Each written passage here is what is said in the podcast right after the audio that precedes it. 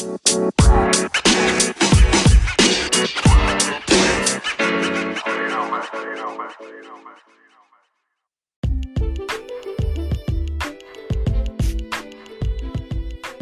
buat para pembelajar di mana pun Anda berada, balik lagi bersama saya Aditya Trojan, a.k.a. Aditya Halim Perdana Kusuma Putra.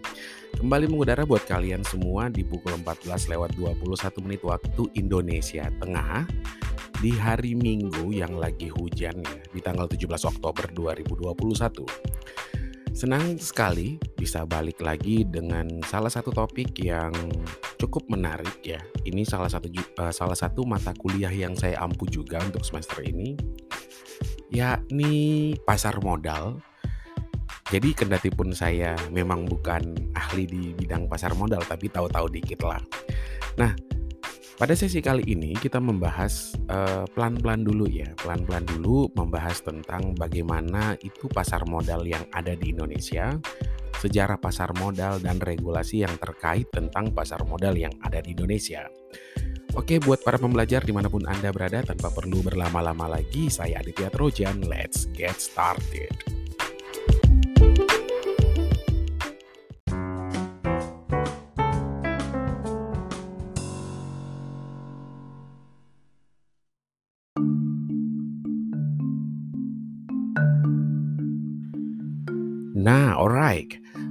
Pasar modal merupakan sarana pendanaan ya bagi perusahaan dan pemerintah dan sebagai sarana kegiatan berinvestasi bagi mereka yang memiliki dana. Dengan demikian, pasar modal ini sebenarnya memfasilitasi berbagai sarana dan prasarana kegiatan jual beli dan kegiatan yang terkait. Bagi uh, kalian yang baru memasuki atau pengen memasuki dunia pasar modal, tentu pikirannya masih awam ya Nah, terkadang masih tidak bisa membedakan antara pasar modal dengan pasar uang. Nah, yang dimaksud dengan yang uh, yang dimaksud dengan pasar uang ini sebenarnya adalah surat berharga yang jatuh temponya kurang dari satu tahun. Pasar uang sendiri merupakan salah satu instrumen investasi yang ada di dalam pasar modal. Jadi, eh, pasar modal dan pasar uang merupakan satu konsep yang berbeda, kendati pun pasar uang merupakan instrumen yang ada di dalam pasar modal. Terdapat juga masyarakat yang sebenarnya menyamakan antara pasar modal dengan pasar komoditas atau falas yang ditawarkan oleh para perusahaan pialang berjangka. Produk tersebut merupakan produk pasar modal, tetapi sebenarnya lebih termasuk kepada produk derivatif ya atau produk yang sifatnya turunan. Ciri-ciri dari pro, daripada produk devaratif, oh deh bukan devaratif ya, derivatif. derivatif itu adalah penggunaan hutang yang tinggi sehingga bisa menghasilkan tingkat keuntungan yang besar dalam waktu singkat. Demikian pula dengan risiko yang ditimbulkan daripada produk derivatif. Ya seperti di dalam uh, teori keuangan ya, bukan teori sih sebenarnya, tapi lebih uh, ungkapan di dalam manajemen keuangan yakni high risk high return yang berarti bahwa di mana segala sesuatu mendapatkan keuntungan yang tinggi berarti tingkat risikonya pun juga tinggi. Kita lanjut nih. Nah, di dalam prosesnya, investasi derivatif menggunakan beberapa instrumen sebagai acuan seperti nilai tukar atau falas, indeks saham atau harga komoditas. Penjelasan uh, produk derivatif juga sering menggunakan grafik harga yang sebagaimana dalam investasi pasar modal, sehingga sering sebenarnya disalahartikan. Produk derivatif itu sebenarnya diperuntukkan bagi pemain yang memiliki tingkat pemahaman yang mendalam terhadap risiko yang memiliki profil yang sangat spekulatif. Jadi ketika kita bermain di uh, produk derivatif ya seperti itu tadi ya seperti falas, forex dan trading dan sebagainya itu sebenarnya kita tidak bisa bermain dengan asumsi belaka gitu. Atau mungkin uh, mengikuti tren atau mungkin berdasarkan rumor. Sebab ya itu tadi nih uh, dibutuhkan tingkat pemahaman yang mendalam sebenarnya terkait dengan risiko. Dan orang yang bermain uh, di produk derivatif itu harusnya sudah mahir di samping memang juga punya duit gitu loh. Nah, bagi investor yang secara umum cukup berinvestasi dalam pasar modal konvensional, misalnya saham, obligasi, dan reksadana yang tergolong uh, tingkat uh, tingkat risikonya yang tidak terlalu besar dan mungkin uh, pemahaman yang dibutuhkan itu tidak terlalu mendalam kendati pun sebenarnya sorry ya kendati pun sebenarnya ketika kita bicara tentang pasar modal ya emang harus punya ilmunya juga gitu loh nah Pasar modal ini sebenarnya memiliki peran besar bagi perekonomian suatu negara karena pasar modal menjalankan dua fungsi sekaligus. Yang pertama adalah fungsi ekonomi dan yang kedua adalah fungsi keuangan. Fungsi ekonomi ini karena pasar menyediakan fasilitas atau wahana untuk mempertemukan dua kepentingan, di mana pihak yang memiliki kelebihan dana disebut investor dan pihak yang memerlukan dana yang disebut dengan isur. Isur, isur bukan?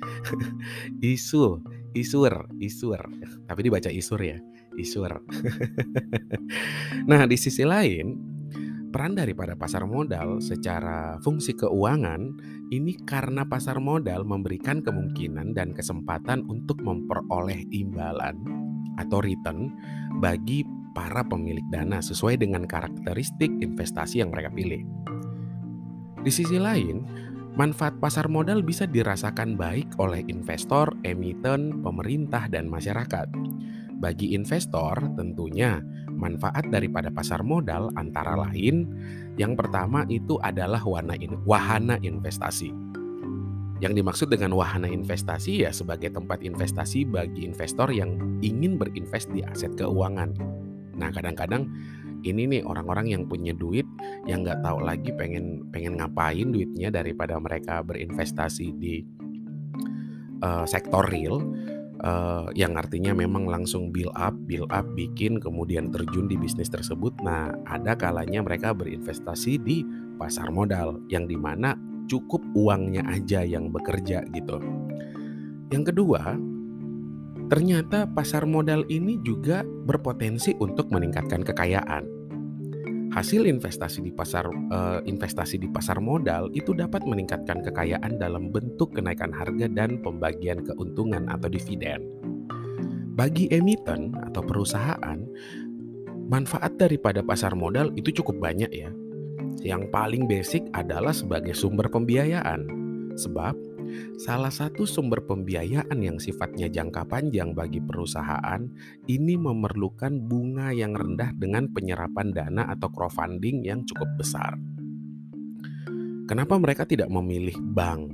Ya, tetap mereka memilih bank, namun ya eh, bank sendiri ini kan sifatnya ada eh, ada beban bunga ya.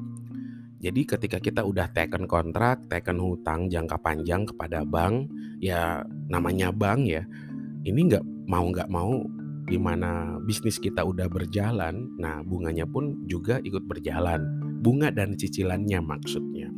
Oleh sebab itu ada pembiayaan yang diinginkan oleh perusahaan yang di mana nanti keuntungannya nanti akan dibagi pada periode tertentu itu namanya pasar modal. Ya tujuannya ya untuk lagi-lagi untuk sebagai sumber pembiayaan. Yang kedua, bagi perusahaan, manfaat pasar modal ini adalah penyebaran kepemilikan perusahaan. Artinya, penyebaran kepemilikan perusahaan ini merupakan tempat seba, uh, tempat untuk penyebaran kepemilikan kepada masyarakat.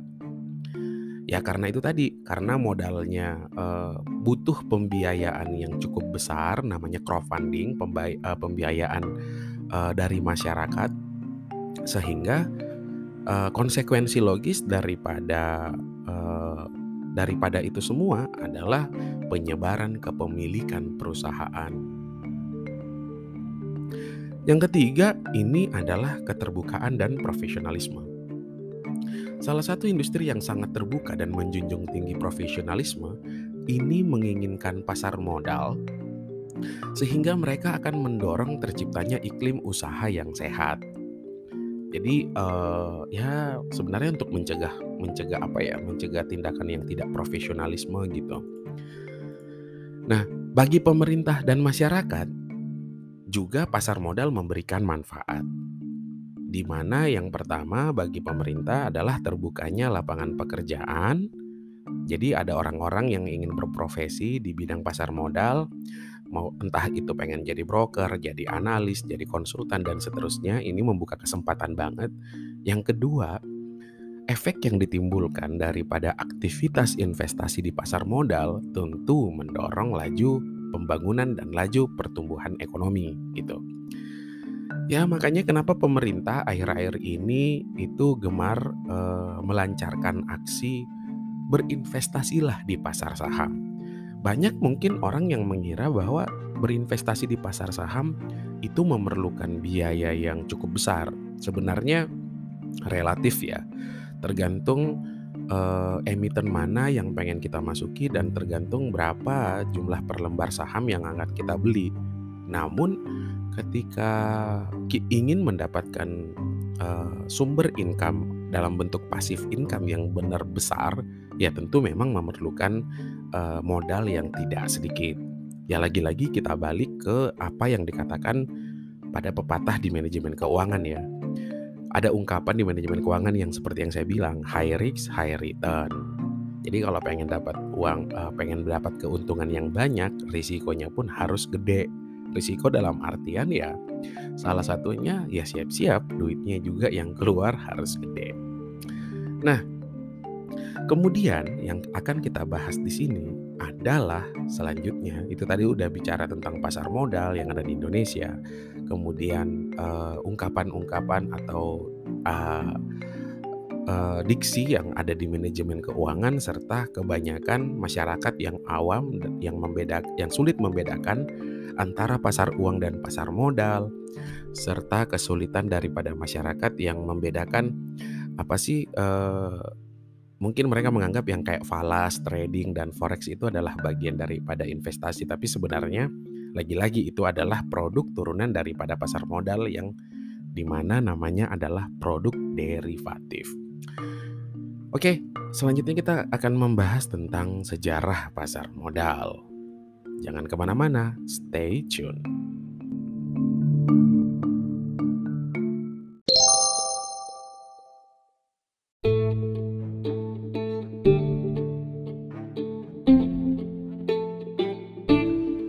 Yang pertama kita akan membahas tentang sejarah pasar modal yang pertama kali di dunia.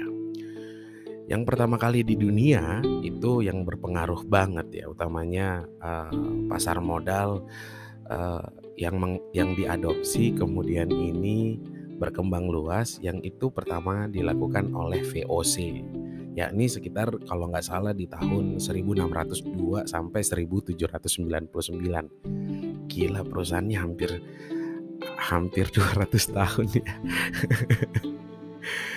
nah jadi sejak Vasco da Gama eh, mempopuleri rute perdagangan uh, dari Eropa ke India pada akhir abad ke-15, hubungan perdagangan antar bangsa-bangsa di Eropa dengan bangsa-bangsa Asia ini sangat erat banget. Rempah-rempah yang berasal dari Asia, terutama lada, menjadi komoditas utama perdagangan pada saat itu. Ketika persaingan antar pedagang memanas, nah mengakibatkan harga rempah-rempah menjadi jatuh. Penurunan harga rempah-rempah dan ketidakamanan dalam perdagangan ini nih memaksa para pengusaha Belanda untuk bekerja sama dan bergabung menjadi satu perusahaan. Jadi kalau ada yang bilang Nokia udah lama, uh, Samsung udah lama atau mungkin Fujifilm udah lama, nah VOC ini lebih lama lagi nih. nah, jadi pada tahun 20 uh, eh, pada tahun jadi pada tanggal 20 Maret uh, 1602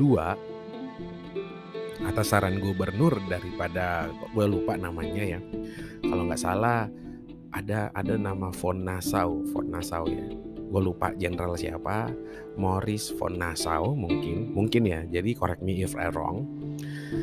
Jadi uh, dia menyarankan tiga perusahaan besar dari Belanda ini kemudian bergabung membentuk satu perusahaan berskala nasional yang dikenal dengan istilah VOC. Saya nggak tahu apa kepanjangan daripada VOC karena ini adalah bahasa Belanda. Jadi silahkan teman-teman para pembelajar sekalian cari tahu nih apa kepanjangannya VOC gitu. Nah, perusahaan VOC ini memberikan keuntungan yang besar bagi uh, bagi masyarakat Belanda nih sebenarnya. Jadi sehingga kenapa masyarakat Belanda tergiur dengan keuntungannya sehingga ingin berkontribusi di dalam modal perusahaan. Di sinilah muncul istilah share dengan surat bukti kepemilikan modal atau saham. Pada saat itu, saham ini sudah mulai diperjualbelikan dan terbentuklah pasar saham Amsterdam dengan saham tunggal yaitu saham VOC. Kemudian pasar modal London mulai debutnya di pasar terbuka atau outdoor market di Jalan Exchange Ally. Di jalan tersebut, para pialang atau para broker melakukan transaksi jual beli saham, perkapalan dan perdagangan yang ada di Inggris. Jadi pada tahun 1725, transaksi mulai beralih dari jalanan ke kedai kopi gue gak tahu nama kedai kopinya tapi ini yang gue baca dari sejarah jadi dari saham itu eh, transaksi ini dari jalanan kemudian menjadi perbincangan hangat di warung kopi. Jadi kita katakanlah warung kopi ya. nah, eh, perdagangan saham pada saat itu masih bersifat non formal. Baru setelah sistem perdagangan dibakukan pada tahun 1773, administrasi perdagangan saham menjadi lebih tertata dan namanya kemudian berubah menjadi Stocks Exchange. Jadi gitu ya. Agak jadi kita agak belajar-belajar sejarah dikit gitu. nah, pasar modal di Amerika Serikat nih perkembangannya. Seperti halnya pendahulunya di Inggris dan di Belanda, pasar modal di Amerika itu dimulai bahkan di luar ruangan. Jadi sekitar pada tahun 1700-an akhir, Benjamin J. dan 22 pemimpin perusahaan finansial ini menandatangani kesepakatan pembentukan pasar modal di Amerika. Kesepakatan tersebut di, uh, ditandatangani oleh para mereka yang berisi tentang aturan main, regulasi, serta biaya yang akan dibebankan dalam setiap transaksi. Kemudian, di Amerika Serikat ini, organisasinya dinamakan The Stocks Exchange Office. Lalu perdagangan saham di Amerika kemudian berkembang dengan begitu pesat. Sehingga pasar modal yang menjadi pusat transaksi ini menjadi sangat sesak. Jadi pada tahun 1817-an, para pialang saham di New York kemudian membentuk The New York Stocks, uh, The New York Stocks Exchange dan memindahkan tempat transaksi ke gedung yang ada di Jalan Wall Street. Itulah sehingga yang sampai sekarang yang kita kenal dengan nama The Wall Street itu ada filmnya gitu, The Wall Street. Nah, pada tahun 1863 nama organisasi tersebut menjadi The New York Stock, uh, The New York Stocks Exchange. Jadi namanya The N uh, NYSE gitu.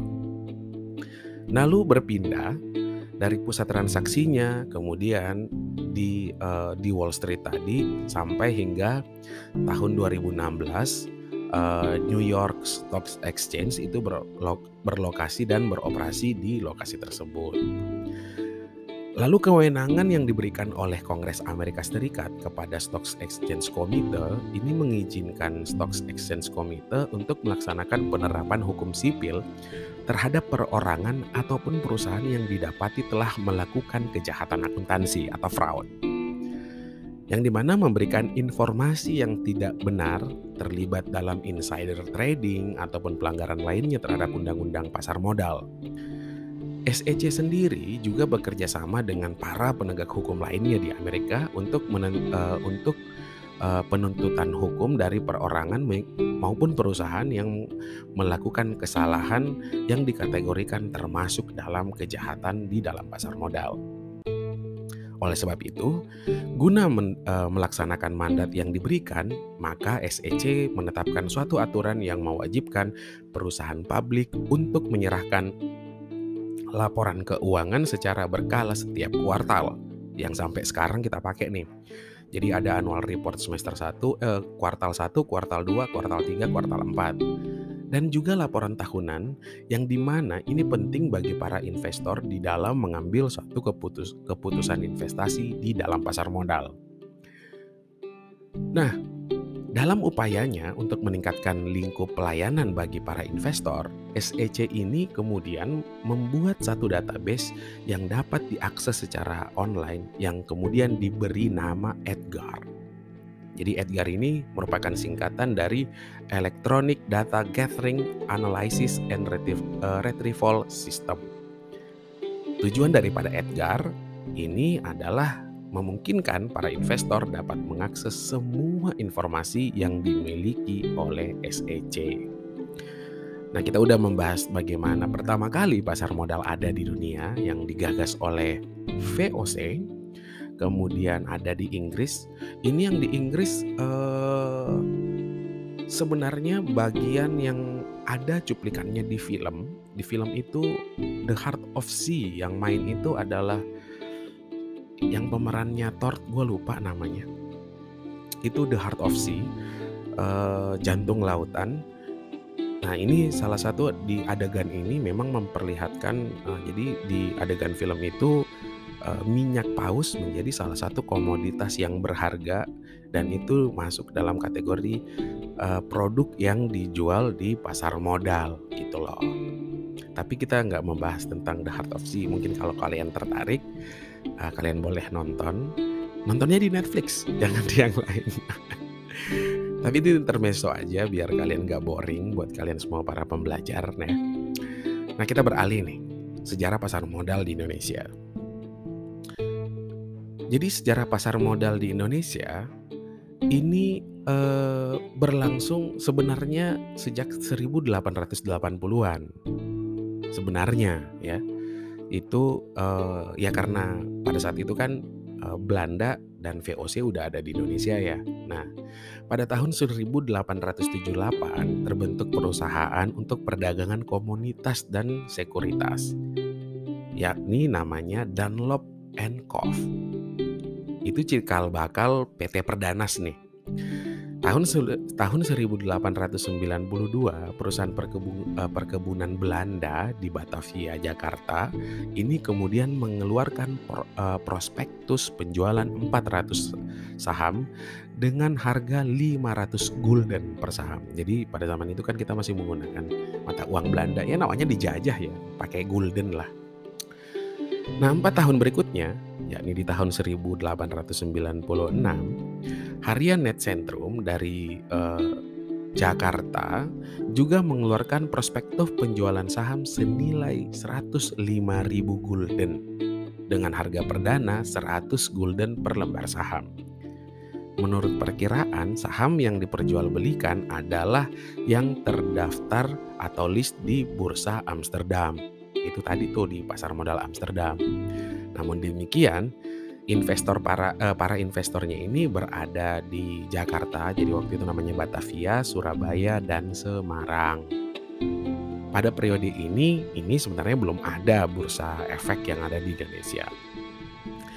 Kemudian perkembangan pada awal di abad eh, ke-19 ini Belanda mulai membangun perkebunan secara besar-besaran di Indonesia. Para penabung yang terdiri dari orang Belanda dan Eropa yang penghasilannya lebih tinggi daripada penghasilan pribumi, ini yang menjadi para investor. Oleh karenanya, kolonial mendirikan pasar modal. Akhirnya, uh, Amsterdam eh bukan Amsterdam, Amsterdam ini mendirikan cabang yang terletak di Batavia jadi perusahaan modal yang ada di Amsterdam bikin cabang nih di Indonesia yang tepatnya di Jakarta itu di tahun 1912. Jadi lagi-lagi kita masih dijajah. Nah, yang menjadi penyelenggaranya adalah Freg, uh, Vereniging for the Effecten Handel. Sorry ya, gue bukan orang Belanda jadi nggak bisa bahasa Belanda langsung. Ini aja gue sampai catat nih. Vereniging for the Effecten Handel dan langsung memulai perdagangan mereka di tingkat Asia. Lalu di bursa Batavia inilah yang eh, cabang keempat daripada VOC.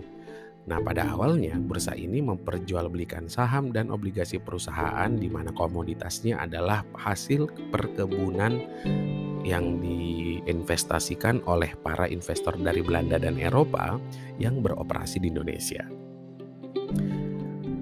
Lalu pada tahun 1914, bursa di Batavia sempat ditutup karena adanya Perang Dunia I. Namun kembali dibuka pada tahun 1918. Perkembangan pasar modal di Batavia ini juga sangat pesat sehingga banyak masyarakat yang dari kota lainnya ini tertarik untuk menanamkan modal mereka. Nah, di tahun 1925 nih di kota Surabaya dan 1 Agustus 1925 di Semarang resmi didirikanlah bursa. Kalau namanya gue nggak tahu siapa anggota bursa di Surabaya uh, waktu itu yang itu tadi tuh nama perusahaan dari PT PT Perpanas ya eh Perdanas yakni Dunlop and Co. Uh, dan yang lainnya uh, yang juga dari Semarang masih juga di Dunlop and Co ini nilai efek uh, saham yang mereka tanamkan itu uh, pakai pakai golden ya. Jadi 1 mili 1,4 miliar golden kalau nggak salah. Jadi jika diindeks dengan harga beras yang disubsidi pada tahun 1982 itu kurang lebih mencapai 7 triliun gitu. Yang berasal dari eh, kurang lebih 200 sampai 250 jenis uh, produk efek. Nah, cukup banyak ya uang yang beredar di tahun 1900-an. Nah, periode ini tidak berlangsung lama karena dihadapkan pada resesi ekonomi tahun 1929 dan pecahnya Perang Dunia II. Keadaan yang semakin memburuk membuat bursa efek Surabaya dan Semarang ini kemudian ditutup sementara. Jadi Perang Dunia I menimbulkan krisis ekonomi global, Uh, sebenarnya ada sih krisis ekonomi global itu di penelitian saya di tahun 2020 kalau nggak salah 2020 atau 2021 awal saya bilang di situ saya tulis uh, krisis ekonomi pertama itu di Mesopotamia kalau nggak salah bahkan itu sebelum masehi ya gue lupa. Nanti gua, mungkin saya akan coba baca-baca lagi. Kemudian perang dunia 2 perang dunia 1 gitu juga menimbulkan krisis ekonomi yang besar yang berdampak pada uh, anjloknya uh, nilai ekonomi kita di seluruh dunia. Nah, jadi tadi ditutup nih pada pada pada Perang Dunia II bursa efek yang ada di Jakarta dan bursa efek yang ada eh bursa efek Jakarta, bursa efek Surabaya dan Semarang. Lalu di Jakarta kemudian tutup juga di 1940. Nah, pada tanggal 23 1940 eh, akhir Desember eh, BEJ atau namanya Bursa Efek Jakarta ini kembali aktif. Dan kemudian uh, sebenarnya tidak berlangsung lama sih, jadi buka tutup buka tutup karena uh, perang dunia ya. Nah, uh, sebenarnya Pasar modal di tahun 1977 hingga 1987 ini mengalami kelesuan meskipun pemerintah telah memberikan fasilitas kepada banyak perusahaan yang memanfaatkan dana dari bursa efek. Tersendatnya pasar modal dan perkembangannya selama periode itu disebabkan oleh beberapa masalah, antara lain mengenai prosedur emisi saham dan obligasi yang terlalu ketat, adanya batasan fluktuasi harga saham, dan lain sebagainya. Nah, eh, kalau di Bursa Efek Jakarta, perusahaan yang pertama listing itu dicatat oleh PT Semen Cibinong. Ini lokasinya kalau nggak salah di Jakarta. Ini yang perusahaan yang pertama kali listing di Bursa Efek Jakarta. Jadi dulu namanya BEJ. Kalau sekarang kan namanya BEI ya, Bursa Efek Indonesia. Ini gabungan antara Bursa Efek Jakarta dan Bursa Efek yang ada di Surabaya ini digabung menjadi BEI atau IDX. IDX itu bahasa Inggrisnya Indonesian Stocks Exchange. Nah, jadi kita bicara tentang merger tadi, ini udah kemudian uh, pengalihan pengawasan Kementerian Keuangan ke Otoritas Jasa Keuangan. Jadi pada tahun 2011 mulai diundangkan tentang undang-undang mengenai Otoritas Jasa Keuangan yang mengawasi sektor perbankan, pasar modal, dan industri keuangan non-bank.